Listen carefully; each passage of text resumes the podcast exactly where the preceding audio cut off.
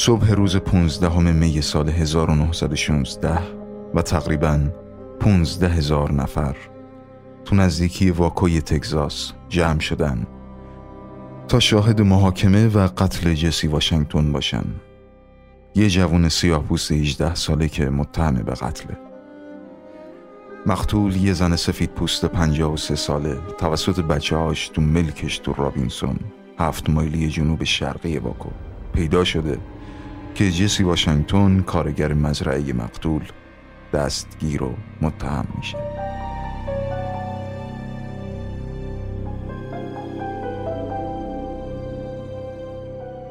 شهر ملتهبه و ایتی اسمیت سردبیر سیاه پوست هفته نامه پاول کوین مقاله رو دوباره روز گذشته چاپ کرده که در اون جسی رو تبرعه و جورج شوهر مقتول رو متهم اصلی می‌دونه. اما جسی واشنگتن جوون آرام و مبتلا به بیماری کند ذهنی وقتی تو طول محاکمه ازش پرسیدن که آیا گناهکار یا نه و پاسخ داده بود که نه ظرف چند ساعت بعد از دستگیری به زندان هیلزبرو و بعد به زندان دالاس منتقل شده بود. جایی که افسرای مجری قانون که برای محافظت ازش تعیین شده بودند قول دادن که در صورت اعتراف به جنایت از لینچ احتمالیش جلوگیری کنن. اعترافات اجباریش تو سه روزنامه محلی چاپ شد که به راحتی قابل دسترس بود و احتمالاً توسط هیئت منصفه خونده شده بود. واشنگتن که بی سواد هم بود نتونست اعترافاتی رو که در نهایت به یه زبدر ساده امضا کرده بود بخونه. صبح دوشنبه بعد واشنگتن برای محاکمه تو دادگاه شهرستان تحت نظر بود هیئت منصفه به مدت چهار دقیقه به بحث و بررسی پرداختن و حکم مجرم رو اعلام کردند. بعد توسط گروهی که بیرون دادگاه تجمع کرده بودند واشنگتن محاصره شد لینچرها که غالبا از اوباش محله ها بودن دور گردنش یه زنجیر بستن و اون رو کشان کشان به سمت جوخه مرگ بردن این اوباش تو طول مسیر با بیل، چماق و آجر به واشنگتن حمله می‌کردن و با چاقو بهش ضربه می زدن. وقتی که جسد مسله شدهش به میدون عمومی شهر نزدیک می شد کسی هم زنجیری رو از بالای تیر تلفن تو وسط میدون شهر عبور داد که به دور گردن واشنگتن بستن. یک نفر دیگه گوشش رو برید و بعد اختش کرد.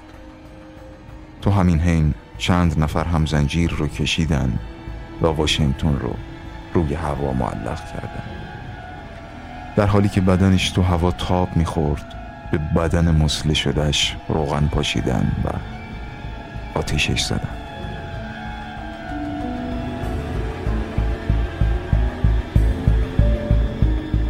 بعد از مرگش گروهی از پسر بچه های مدرسه محلی جمجمه زغالی واشنگتن رو برداشتن دندونهاش رو بیرون کشیدن و هر کدوم رو به قیمت پنج دلار فروختن. و باقی هم حلقه های زنجیری رو که برای نگه داشتن بقایای جسد به تیر تلفن استفاده شده بود به قیمت 25 سنت فروختن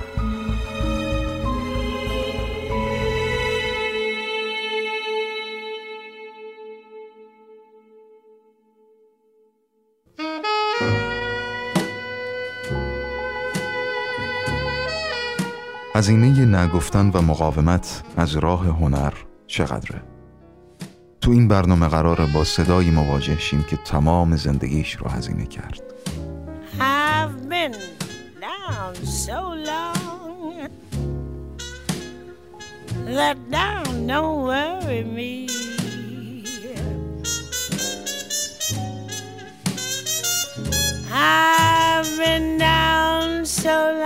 به رادیو حکمتانه گوش می‌کنید و من حامد کیانم و به سنت این سری از برنامه ها هم قرار روایت صدا و زندگی چهره دیگه ای از لیست پنجاه نفره great voice های تاریخ موسیقی جهان رو پی بگیریم و مجددا به کشور امریکا سفر می‌کنیم. این برنامه مختص صدای خانم بیلی هالیدیه.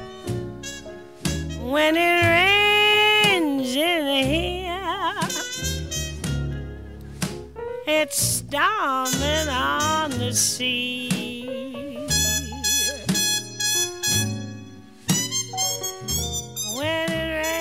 هالیدی یکی از متمایزترین صداهای تمام دورانهای تاریخ موسیقی جهانه و سبک منحصر به فردی داره که هنوز هم دهه هاست. برای آوازخونهای بعد از مرگش تو سال 1959 الهام بخشه. البته هالیدی هم از آهنگسازهای بزرگ قبل از خودش الهام گرفت و همین تأثیر بود که به یکی از محبوب ترین خواننده ها بدل شد. We lived our little drama. We kissed in a field of white And stars fell on Alabama last night. بیلی هالیدی تو سال 1915 تو پنسیلوانیای امریکا به دنیا اومد. اما شرح این که از سال 1915 تا 39 چه اتفاقی براش افتاد به قول فروغ فرخزاد چه فرقی می‌کنه؟ شرح حال یعنی چی؟ خب این یه چیز طبیعیه که هر آدمی که به دنیا میاد بالاخره یه تاریخ تولدی داره اهل یک شهر یا دیه. توی مدرسه درس خونده یه مش اتفاقای خیلی معمولی و قراردادی هم توی زندگیش افتاده که بالاخره برای همین میفته. اگرچه اتفاقات زندگی بیلی چندان هم معمول نبود اما در ادامه داستان زندگیش پیش از اتفاقات بزرگ سال 39 را هم روایت خواهم کرد اما تا اینجا مهم اینه که تو سال 1939 به شهرتی عجیب رسید. اون هم با ترانه‌ای به اسم Strange Fruit ترانه اعتراضآمیز درباره عمل شنیع و وحشیانه lynching یا لینچ کردن یا همون زجر کشی زجر کشی غالبا برده های افریقای امریکایی آوازی دلهراور و تصویری دقیق از بزرگترین هدیه زندگی به این زن یعنی توانایی انتقال احساسات.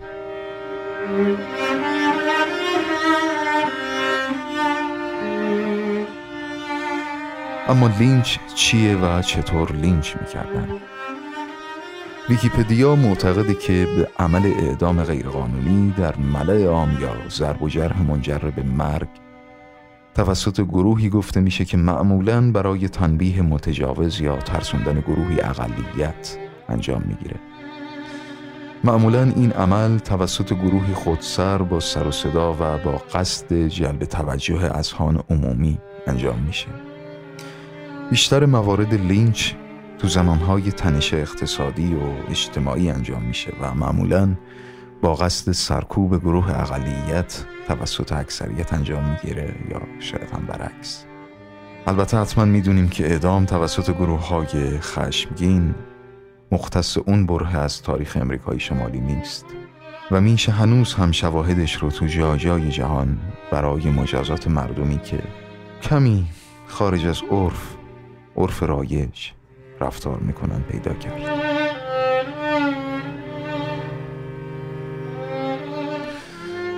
اما به هر حال تو ابتدای قرن بیستم تو امریکا لینچ کردن یه سرگرمی برای عکاسا بود. مردم کارت پستال هایی از لینچ افرادی رو که شاهدش بودن برای هم ارسال می‌کردن. این عمل چنان باب بود که سال 2000 نویسنده ای تو تایمز نوشت که حتی نازی ها هم سوغاتی های آشویتس رو نمیفروختن. ولی به هر حال صحنه های لینچ به بخش پر رونقی صنعت کارت پستال تبدیل شده بود. و سال 1908 این تجارت بزرگ و پرسود به قدری زننده شده بود که داد رئیس کل پست امریکا رو هم در آورد و جابجایی این کارت پستال ها رو ممنوع اعلام کرد. اما به هر حال ترانه استرنج فروت ترانه که حالا خیلی از محقق اون رو یکی از اولین ترانه های اعتراضی جنبش حقوق مدنی می‌دونن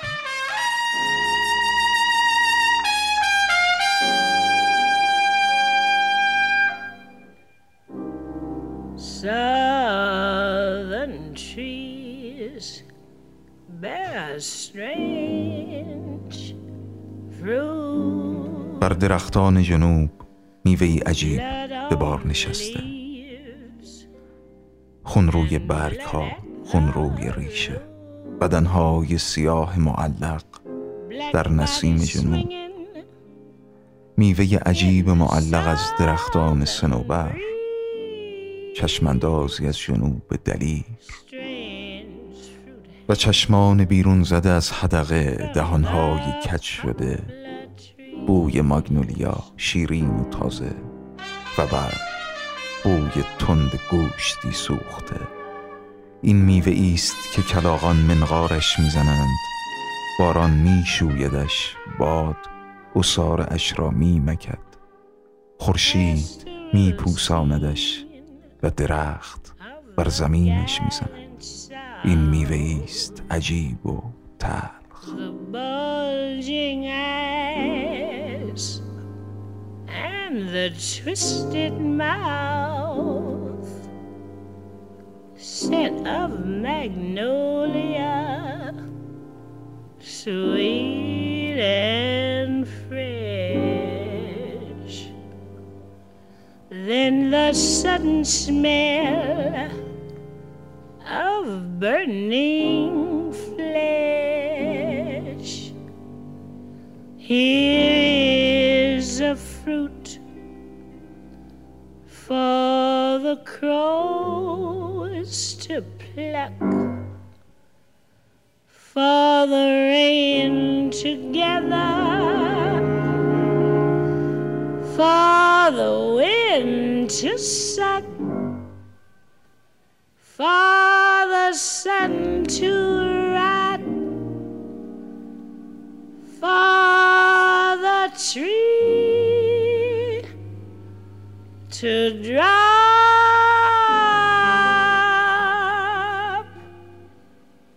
Here's a strange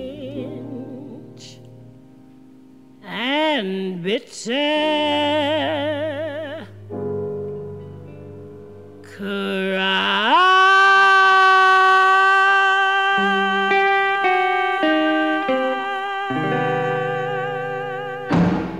وقتی تصویری از لینچ گروتسک وار دو سیاه پوست تو ایندیانا سال 1930 چاپ شد ابل میروپول معلم مدرسه برانکس این ترانه رو نوشت. ترانه به اسم میوه تلخ.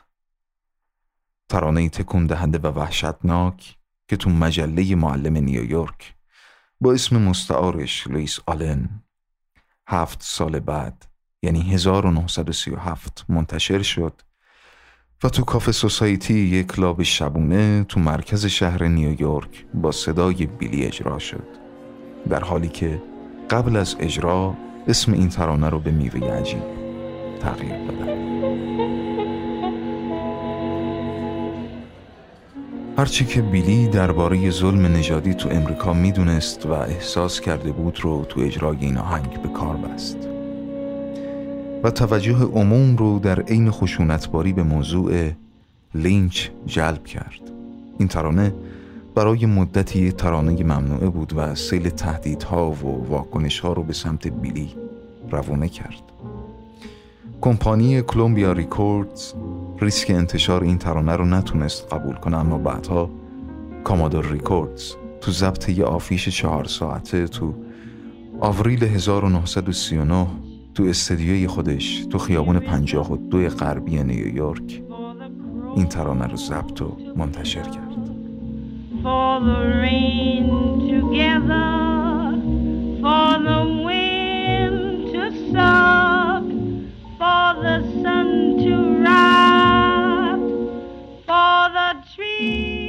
هر اجرا از این ترانه شنونده ها و تماشاگرای هالیدی رو ریسیستاشون عصبانی می کرد و سندلی ها خالی می شد واقعیتش اینه که خیلی از مطلعین زندگی هالیدی دلیل اصلی سوق اون به سمت مواد مخدر رو اون روزهای سخت می‌دونن.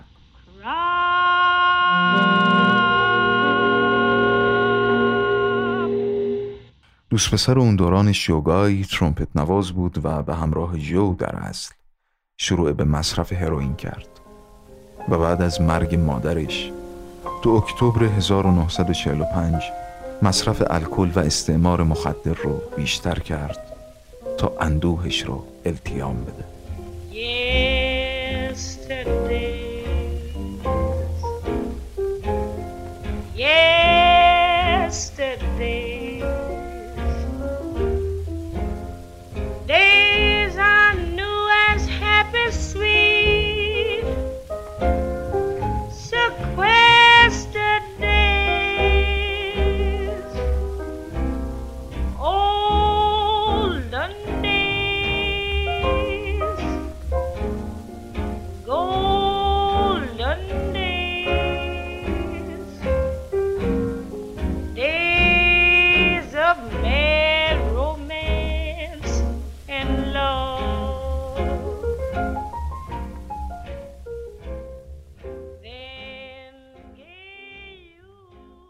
هالیدی علا رغم مشکلات شخصیش همچنان یه ستاره بزرگ تو دنیای جاز بود. با بوت خودش لویس آرمسترانگ تو سال 47 فیلم نیورلان رو بازی کرد. البته تو نقشه خدمت. Do you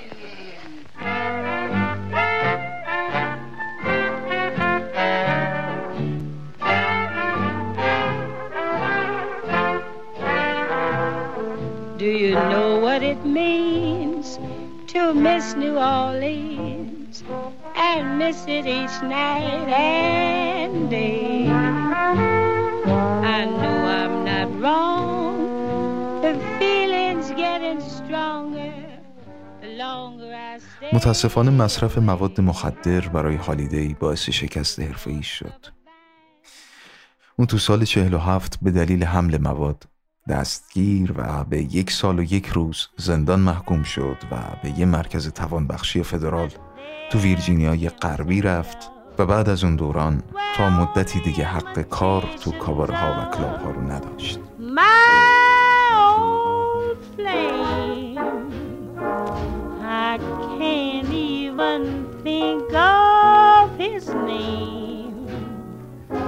But I'll never be the same. Until I discover what became of my old flame.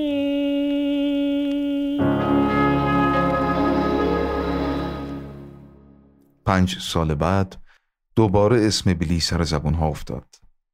ترانه God Bless the Child. هیت شد و با دکاری کوردز قرار داد است راجر واترز از بیلی هالیدی و ترانه مورد علاقش برام خواهد گفت. بیلی هالیدی برای من یه آیکون فراموش نشدنیه عاشق ترانه گاد بلست چایلدم. Them that's got shall have Them that's not shall lose So the Bible said And it still is news. Mama may و در ادامه به قوانین عجیب در مورد مواد مخدر حمله می‌کنه و معتقده که این قانون به جای درمان کسانی که اعتیاد دارن فقط اونها رو بدنام می‌کنه.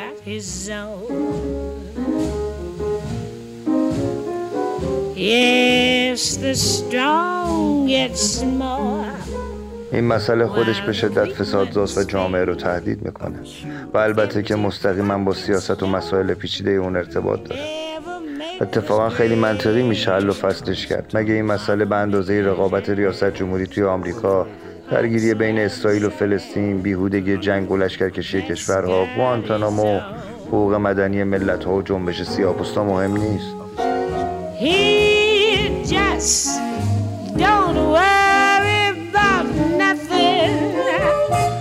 Cause he's got his own. Yes, he's got his own.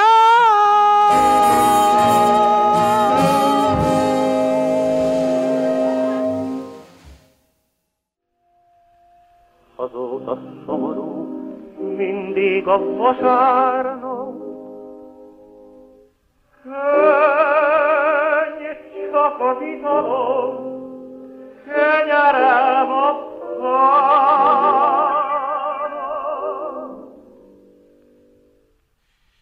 ترانه ای که میشنویم اسمش یک شنبه غمانگیزه که آهنگساز مجارستانی رژو شرس تو سال 1933 برای یه شعر مجاری که لاز و خاور نوشته بود ساخت.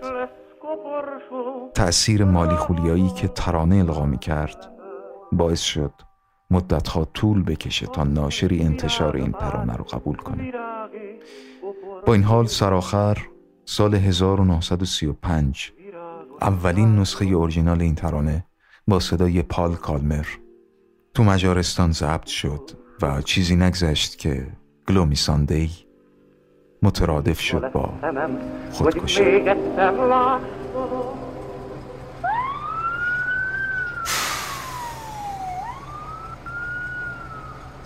برای اولین بار مامورای پلیس بوداپست تو ماه فوریه وقتی روی پرونده خودکشی کفاشی به نام جوزف کلر تحقیق می‌کردن به قدرت این ترانه پی بردن. اونها متوجه شدن که متوفا به جای اینکه وصیتنامه یا متنی که دلیل خودکشیش رو توضیح بده کاغذی با چند سطر از یک شنبه غمانگیز پیدا کردن. فرضیه اولشون این بود که این ترانه برای جوزف کلر خاطرات شخصیش رو تدایی می کرد. اما بعد از مرگ کلر موارد مشابه دیگه تو مجارستان به صورت سریالی اتفاق افتاد که تو تموم اونها رد پای یک شنبه غمانگیز وجود داشت بعضی از متوفاها متن این ترانه رو به جای وسیعت نامه گوشه نوشته بودن و بعضی ها هم قبل از مرگ به تأثیر این آهنگ روی تصمیمشون به خودکشی اشاره کرده بودن. بعدها خبر رسید که دو نفر تو شهرهای مختلف به این که از همدیگه خبری داشته باشن از نوازنده های دورگرد خواسته بودن تا گلومی ای رو که حالا مشهور شده بود براشون بنوازن و بعد هم خودشون رو خلاص کرده بودن. روزنامه ها نوشتن که یه نفر از دسته ارکستر یک کلاب شبونه خواسته تا آهنگ رو براش بنوازن و بعد جلوی در کلاب به صورت خودش شلیک می‌کنه. ماهیگیرا هم می‌گفتن که هر چند وقت یک بار جسدی رو تو تور ماهیگیریشون تو رودخونه دانوب بالا می‌کشن که بین انگشت های به هم شفت شدهشون تک کاغذی هست که بخش های از ترانه رو روش نوشتن. با مشهور شدن این ترانه و وقایعش تو اروپا و امریکا خودکشی های مرتبط با اون هم به خارج از مرزهای مجارستان سرایت کرد. تو شهرهای مختلف اروپا کسایی که قبل از خودکشی وسیعت نامی می نوشتن غالبا وصیت می‌کردن که تو مراسم خاکسپاریشون این ترانه پخش یا اجراشه اما تو شهر روم پسر بچه ای با شنیدن این ترانه از نوازنده ای دور گرد. دو چرخش رو کنار رودخونه پارک می‌کنه. کل پولهای توی جیبش رو به دور گرد میده و خودش رو از روی پل داخل رودخونه میندازه. تو شمال شهر لندن همسایه های وحشت زده زنی از پلیس درخواست می‌کنن تا در خونش رو بشکنن و وارد منزلش بشن. چون به مدت چند ساعت بود که صدای آهنگ خودکشی مجاری که بعدها به یک شنبه غمانگیز معروف شد به طور مداوم از خونش شنیده می‌شد و وقتی پلیس در رو شکست با جنازه زنی روبرو شد که گرامافون بالای سرش رو روی حالت لوپ تنظیم کرده بود.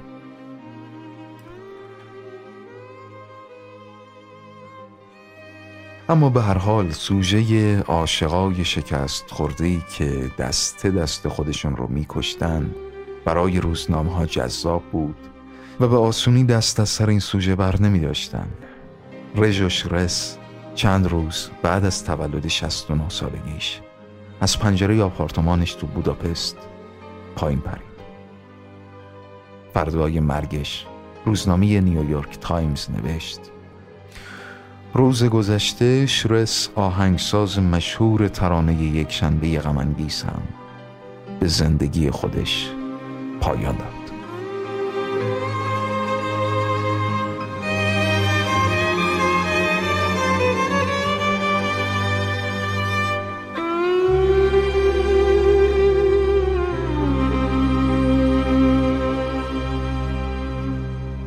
اما بعدها ترانه یک شنبه غمانگیز به انگلیسی ترجمه شد و چند نفر هم اون رو اجرا کردند.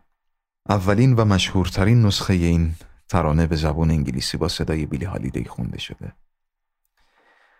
گفته میشه که بیلی در صدد بود که متن ترانه جوری تغییر پیدا کنه که شنونده های امریکایی به اندازه اروپایی افسرده نشن و چند دهه بعد وقتی دیاماند گالاس خواست تا روایتی وفادار به اصل مجاری ترانه رو به زبان انگلیسی روی صحنه اجرا کنه ماجرای تغییر دادن آهنگ رو هم برای مخاطبانش تعریف می‌کنه و متلکی هم نصار موسیقی پاپ می‌کنه و میگه نخواستن شما را غمگین کنن.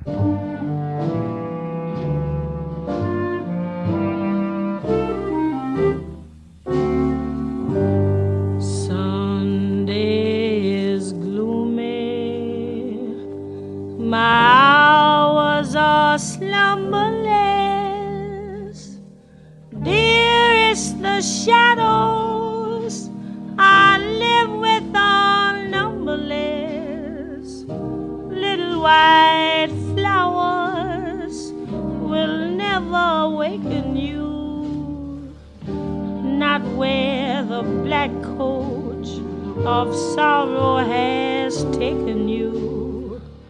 Angels have no thought of ever returning you.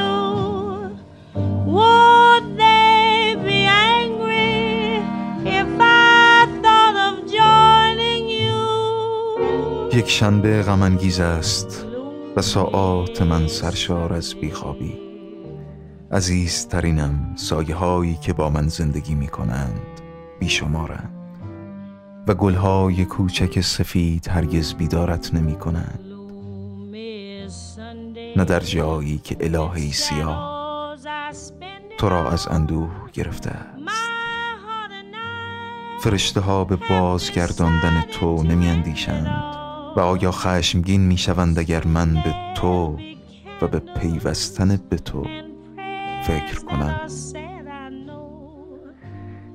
یک شنبه غمانگیز است. یک شنبه و سایه هایش غمانگیزند و تمامش را سپری می کنم من و قلبم تصمیم گرفتیم که همه چیز را تمام کنیم. به زودی شمها و دعاهایی غمگنانه اینجا خواهند بود. اجازه گریستن به کسی نده بگذار بدانند که من از این رفتن خوشحالم. مرگ رویا نیست برای آن که مرده با مرگ تو را در آغوش می‌کشم و با آخرین نفس روحم تو را تقدیس خواهم کرد. یک شنبه غمانگیز است و رویا بود و من تنها رویا می‌دیدم. بیدار شدم و تو را در خواب دیدم که در عمق قلبم جای داری. عزیزترینم امیدوارم که رؤیاهایم هرگز تو را آزار ندهند و قلبم به تو می‌گوید که چقدر دوستت دارم.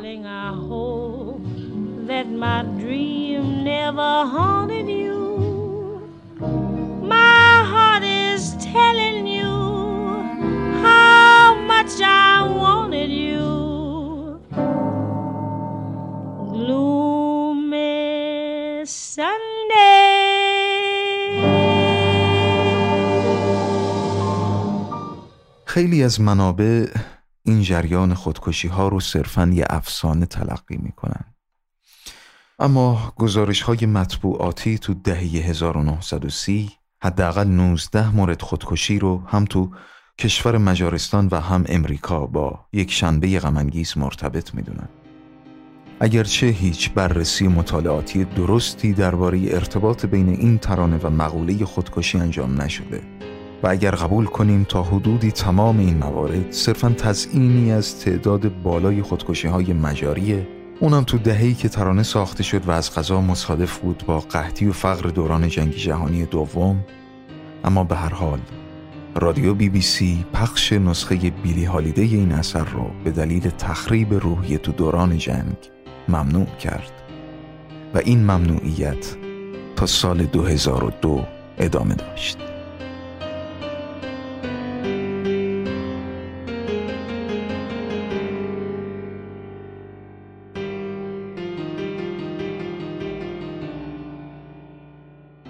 با فیلشاپ مسئول بخش موسیقی جز تو مجتمع فرهنگی مرکز لینکلن نیویورک که تو مهر ماه سال 1383 هم اتفاقا تأسیس شد از هالیدی صحبت کردم. بیلی فقط با قلب آدم صحبت می‌کنه. صداش از گوش وارد میشه. به ذهن می‌رسه و این کار رو در نهایت قدرت عاطفی انجام میده که البته منبعث از نبوغشه و فراتر از کلمات من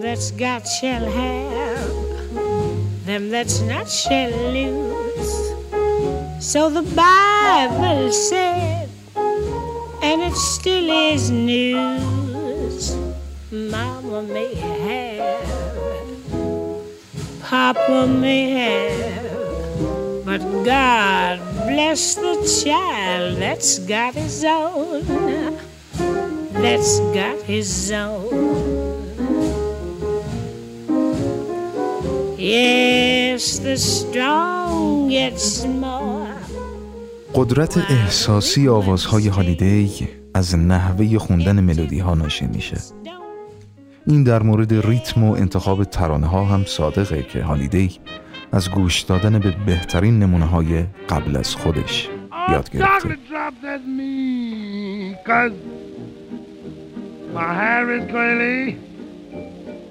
Just because I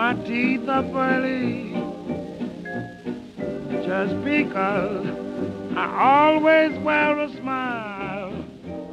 اما به هر حال هالیدی تو سال 1915 تو فیلادلفیا متولد شد و تو بالتیمور بزرگ شد. از بچگی عاشق موسیقی بود و بوتهاش بزرگایی مثل لوی آرمسترانگ و بیسی سمیت خواننده موسیقی بلوز بودن برای شنیدن رکوردهای دهه 20 هالیدی به یه دستگاه ویکترولا یه نوع از دستگاه پخش صفحه موسیقی احتیاج داشت و تنها جایی که به اون دسترسی پیدا می کرد روسپی خونه آلیستین بود. جایی که بیلی به عنوان یک کفشو سالها درش مشغول بود.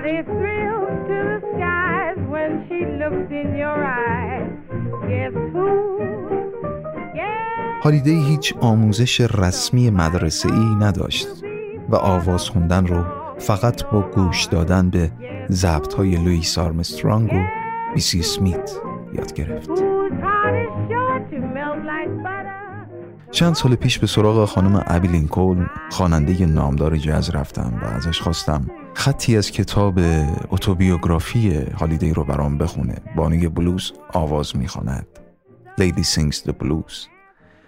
که اتفاقا جزء پرفروشترین کتاب های تاریخ نشر امریکا هم هست. تو اون دوران دستگاه ویکترولا انقدر گرون و با ارزش بود که کمتر فروشگاه و سالانی پیدا می شد که داشته باشه. به جز روسبی خونه آلیس. من ساعتهای شگفتانگیزی رو با شنیدن کارای آمسترانگ و بیسی سمیت اونجا گذروندم. یادم میاد تو قطعه ویست اند بلوز آمسترانگ اولین باری بود که میشنیدم کسی بدون استفاده از کلمات آواز بخونه.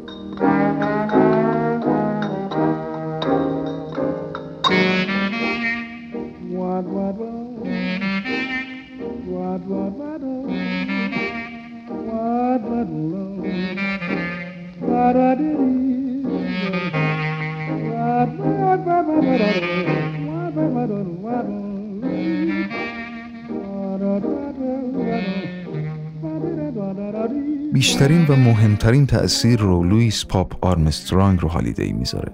اون شماره های صوتی هاتفای و آرمسترانگ رو میشنید و به وضوح ازش الهام گرفته.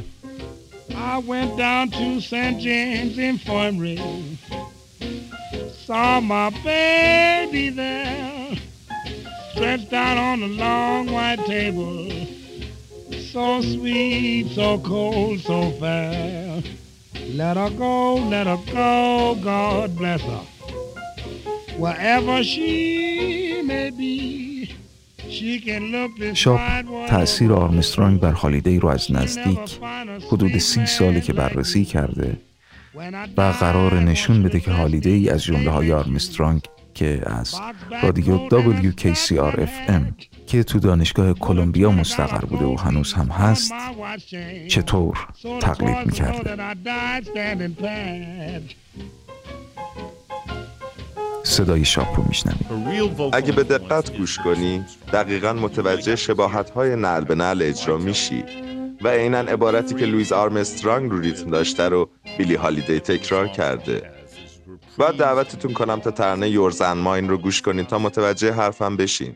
مثل یه پژوهشگر آزمایشگاهی شاپ تو یکی از استودیوهای WKCR-FM نسخه های آرمسترانگ از همون ترانه های ضبط شده در اون دوران. سال 1937 برام پخش می‌کنه. بعد کنترل چرخش سفر رو برای سرعت بخشیدن به آوازهای آرمسترانگ و کاهش سرعت ترانه های بیلی تنظیم می‌کنه. واقعا شوکه میشم از این همه توانایی توی تقلید.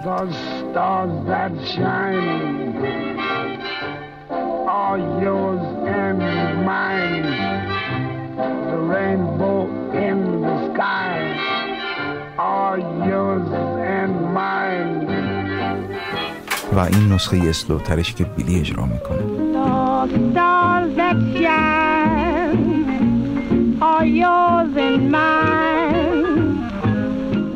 شاپ میگه به نظرم بیلی هالیدی لوی آرمسترانگ رو تکمیل کرد.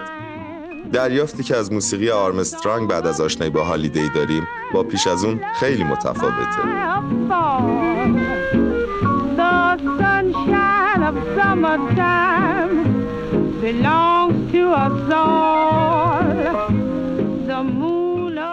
درست همونطور که هالیدی با گوش دادن به آوازخونهای نسل قدیم تر از خودش تربیت شد نسل های بعد هم با گوش دادن به ترانه های آوازخونهایی مثل هالیدی و سیناتراها تربیت شدن صدای جونی میچل خواننده و آهنگساز و ستاره دهه هفتاد کانادایی رو میشنویم. ادیت پیاف و بیلی هالیدی های مورد علاقه منن. چون به لحاظ فن آوازی از حنجره قدرتمند خودشون برای بیان داستانهای معنیدار تو یک سری از کارهاشون البته خیلی درست استفاده می‌کردن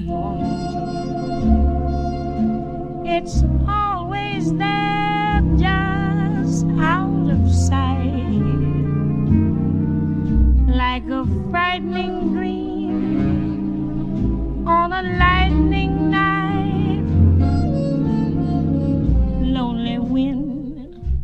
Cries out my name. Sad as haunted music. و میچل در ادامه میگه فکر می‌کنم این خصیصه رو از هالیده پیاف یاد گرفتم چون خیلی از خواننده‌های به اصطلاح بزرگ نوت‌های موسیقیشون رو بیشتر از لیریک دوست دارن ولی این دو نفر هیچ وقت اون که باید میخوندن فراموش نمی‌کردن برای اونها نوت موسیقی تقریبا تو جایگاه دوم قرار داشت البته نه اینکه نوت های انتخاب شده مشکلی داشته باشن که خیلی هم زیبا و گوشنوازن اما تاکید من الان بر روایت داستانیه که از صمیم قلب به آواز بدن میشه.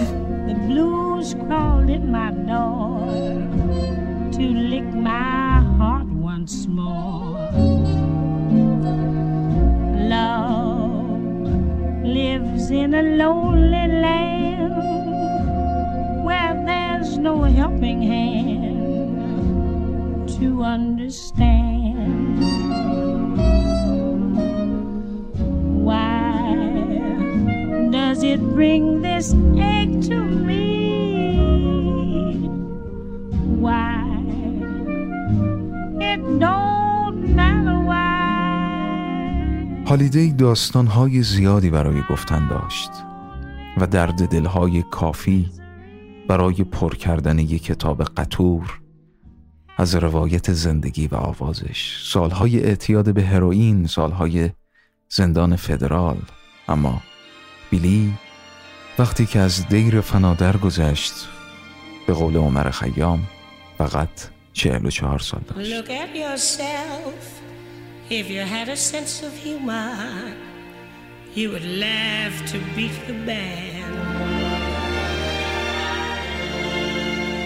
Look at yourself.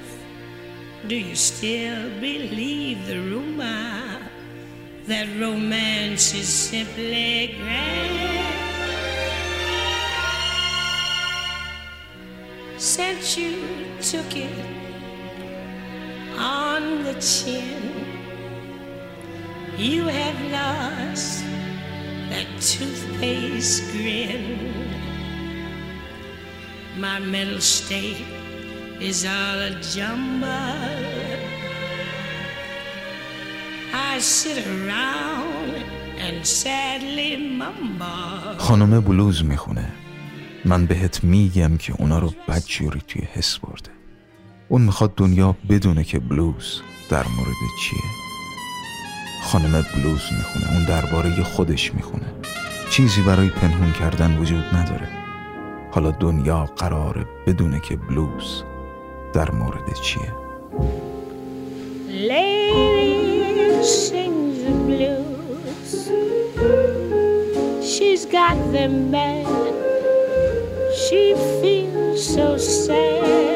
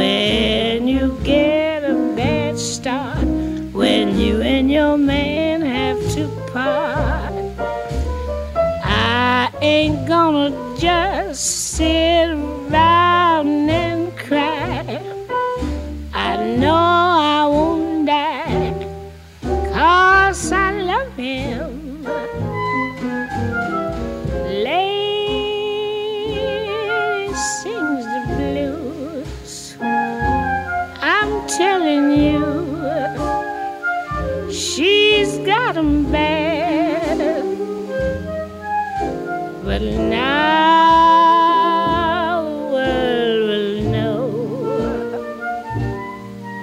she's never gonna sing them no more.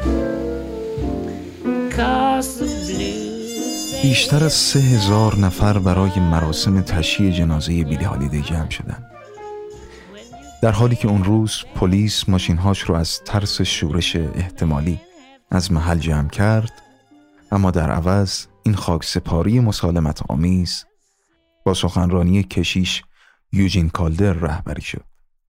کشیش می گفت ما نباید امروز اینجا جمع می شدیم این بانوی جوان با استعداد فوقلادهی که توسط خداوند به دو هدیه داده شده بود باید حداقل هشتاد سال عمر می کرد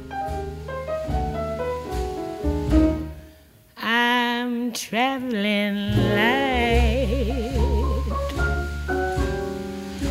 because my man has gone. So from now on, I'm traveling light. He said goodbye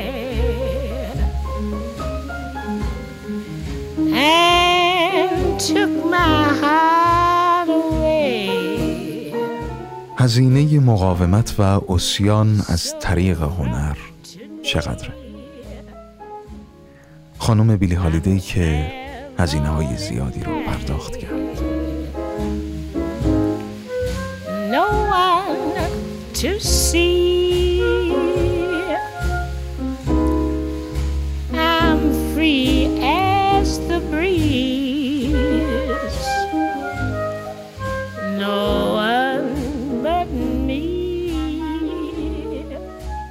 و بخش دوم این برنامه. می‌خوام مجددا سوال ابتدا و انتهای برنامه رو مطرح کنم تا مقدمه ای باشه برای بخش دوم. هزینه نگفتن و مقاومت چقدره؟ چه از طریق هنر یا هر شغل و حرفه‌ای که به صورت روزمره باهاش درگیریم؟ خیلی از ماها هزینه های زیادی رو متحمل میشیم. در قبال نی که میگیم ولی در عین حال بی اون که توجه کنیم هزینه مالی و راحتتر بگم. پولمون رو که با تمام دشواری هایی که تو این دوران سخت اقتصادی در میاریم دقیقا به جیب کسی سرازیر می‌کنیم که بهش نگفتیم و میگیم. برای اینکه حرفم رو واضح تر بزنم انگشت اشارم رو می‌گیرم سمت مافیای بزرگ دراگ و مواد مخدر توی خاور میانه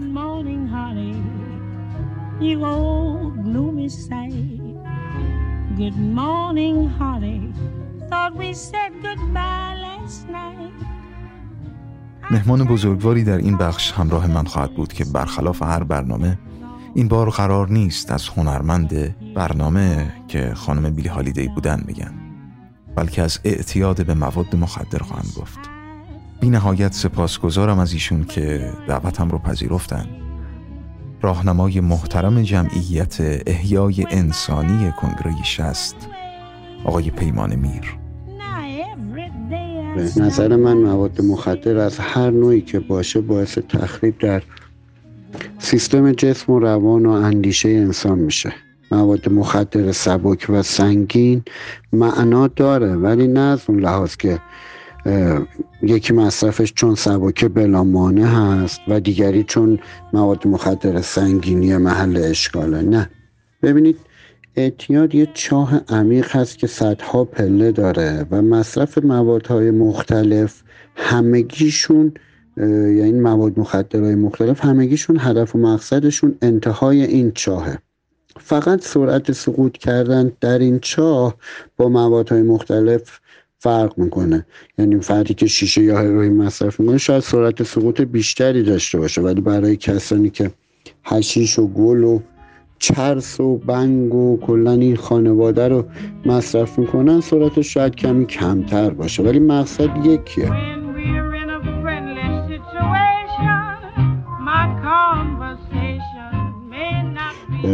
یه اشتباهی هم در واقع در رابطه با مصرف مواد مخدر اصطلاحا سبک در میان اذهان عمومی و حتی توی خیلی از کشورهای دنیا می‌بینی اصلا این مصرف رایجه و اشکالی از نظر قانون نداره و فکر می‌کنن که این گل یا این هشیش یا این نوع مواد ها اصلا اعتیادی ندارن. توی خیلی از کشورها قشر زیادی از جامعه مخصوصا هنرمندا یه وقتایی می‌بینید مثلا جامعه سیاسیون یه وقتایی می‌بینید جامعه مهندسین جامعه پزشکان هم حتی یه وقته می‌بینید از این مواد دارن استفاده می‌کنن و متوجه نیستن که در واقع دارن چه کار با خودشون می‌کنن. ببینید وقتی که یه شخص اعتیاد پیدا می‌کنه یا اجبار به مصرف پیدا می‌کنه و می‌خواد که درمان بشه یا ترک کنه یه سری علائم دوچار میشه. یعنی وقتی می‌خواد شخص ترک بکنه مثلا می‌بینی که علائم خماری از مثلا مثل عرق کردن مثل پرش پا مثل خمیازه اسهال نمی‌دونم تحریق سیمکشی درد اینا گریه اینا دوچار میشه. اینا معمولا یکی دو هفته طول می‌کشه تا شخص این علائمش از بین بره و وارد فاز دوم بشه. این مرحله اول یا که معمولا بهش میگیم عوارض آشکاری معمولا همه مصرف کننده های مرحله رو سپری می‌کنن. به سختی اذیت هم میشن ولی این مرحله رو عبور می‌کنن. و خیلی وقتا می‌بینی خیلی از حتی جامعه ها میان مثلا شما رو دو هفته سه هفته شخص رو بستری می‌کنن بعد از دو هفته سه هفته با یه آزمایش ادرار منفی شما رو به عنوان یه آدم پاک معرفی می‌کنن و شخص در واقع وارد جامعه می‌کنن. در صورتی که مهم قضیه مرحله دومه. یعنی شما وقتی وارد فاز دوم درمان میشی بعد از سه هفته چهار هفته دیگه وقتی این علائم آشکار از بین میره شخص وارد یه سری مشکلات جدید میشه. انواع ترس ها انواع نامیدی ها انواع افسردگی ها میل به خودکشی ها میل به انزوا اینا رو دوچار میشه که خیلی از وقتا این مرحله دوم در نظر گرفته نمیشه و اکثر برگشت هم توی همین مرحله دوم صورت می‌گیره.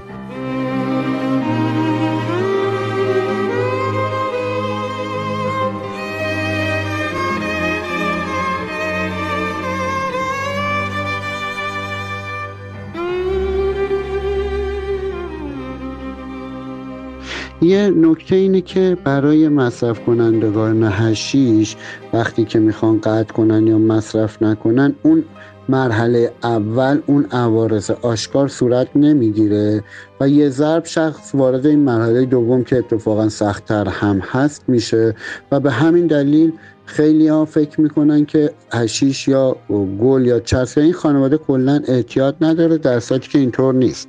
ببینید اعتیاد از نظر من و از نظر کنگرش هست اینه که شخص مواد مخدر بیرونی جایگزین مواد مخدر درونی طبیعی بدنش میشه. یعنی دیگه در درون بدنش انکلفالین یا سروتونین یا دینورفین یا بسیاری از مواد مخدرهای طبیعی دیگه تولید نمیشن و شخص اینا رو همه رو از خارج میاد وارد بدنش می‌کنه و این باعث میشه که به مرور و رفته رفته دیگه در درون بدنش تولید صورت نگیره و نهایتا اعتیاد حاصل بشه.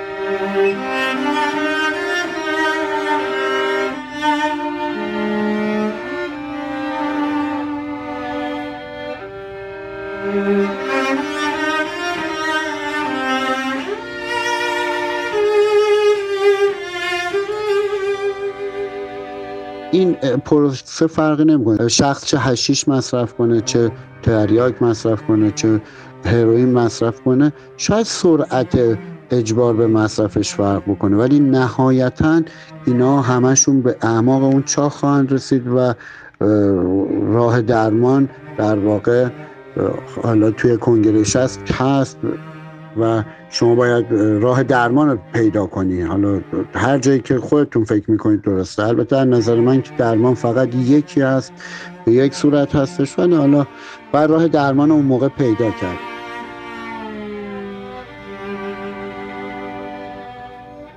یه چیز دیگه ای که به ذهن من می‌رسه اینه که وقتی که شخص مصرف مواد مخدر داره حالا هم فرض نوع سبکش. این باعث میشه که یک سری تخریب ها در سیستم درونی بدن این شخص به وجود بیاد. در درون بدن هر شخصی یه تعدادی قدرت درون ریز و برون ریز هستند که وظیفه تولید انواع مواد مخدر دارن. این وظیفه رو ساقه مغز هم داره نخا هم داره. این سیستم تولید کننده مواد مواد درونی که اکثرش روی سیستم اعصاب نشسته این به مرور زمان دیگه تولیدات خودش رو از دست میده. وقتی تولیدات خودش رو از دست میده فرقی نمی‌کنه به چه دلیلی تولیدات خودش از دست بده. به دلیل کشیدن هشیش به دلیل کشیدن هروئین به دلیل کشیدن یا خوردن متادون فرقی نمی‌کنه. و هر دلیلی باشه این سیستم دیگه کار نمی‌کنه و برای اینکه کار بکنه شما رفته رفته گام به گام قدم به قدم هرچی پیش میریم مجبورین که مصرف بیشتری رو داشته باشین چون هر روز این کارخونه ای که باید تولید بکنه تنبلتر و تنبلتر میشه. بعضی وقتا دیگه کلا تولیدی نره یا بعضی وقتا تولیدات خیلی کمی داره. وقتی که این تولیدات نداره شما هی مجبوری که یا مواد بیشتری مصرف کنی یا از مواد سنگین تری استفاده کنی. یه زمانی شما در ابتدا مواد رو مصرف می‌کنی که دچار حالت نشگی یا به دست آوردن سطح انرژی بالا یا حالات خوب و شفنگیز بشی. بعد کم کم شما به جای می‌رسی که مجبوری مصرف بکنی تا به حالت عادی برسی. جایی می‌رسی که شما هر چقدر مصرف می‌کنی حتی به حالت عادی هم نمی‌رسی. هر چقدر هم که می‌خوای مصرف کنی. اووردوز می‌کنه شخص. ولی می‌بینی حالتش به حالت طبیعی نمی‌رسه. انقدر مصرف می‌کنه که اووردوز می‌کنه بین میره. یا شاید برگرده. حالا اونش خیلی مهم نیست ولی مهم اینه که شخص می‌بینی اینقدر مصرف می‌کنه ولی هیچ از حال خوبی برخوردار نیست. چرا؟ چون مواد مخدر طبیعی بدن دیگه تولید نمیشه.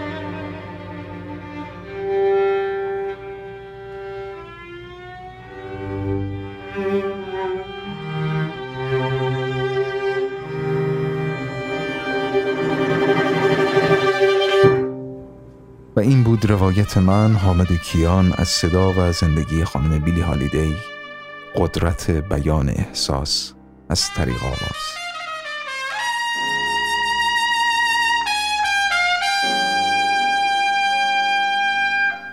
بسیار ممنونم از مهمان عزیز این برنامه که با بزرگواری دعوتم رو پذیرفتن و همراه هم بودن و دوستانی که با بزرگواری محبت کردند و دیالوگ های این برنامه رو خانش کردند که از هر چهار عزیز سپاسگزارم. به ترتیب اجرا آقایان اکبر نجفی و نیما خونیاگر و سرکار خانم ها فریده فخیمی و عاطفه یزینی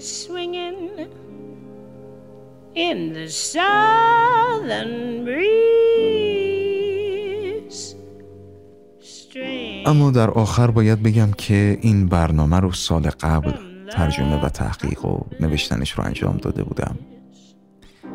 و به ذهنم رسیده بود که این برنامه رو به خانم فرخنده ملک ساده دختر کشور نازنین افغانستان که سال 1393 توی کابل لینچ شد تقدیم کنم.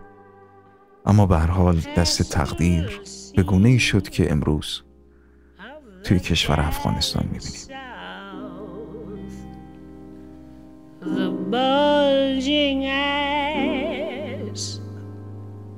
and the twisted mouth. Scent of magnolia sweet and fresh. Then the sudden smell of burning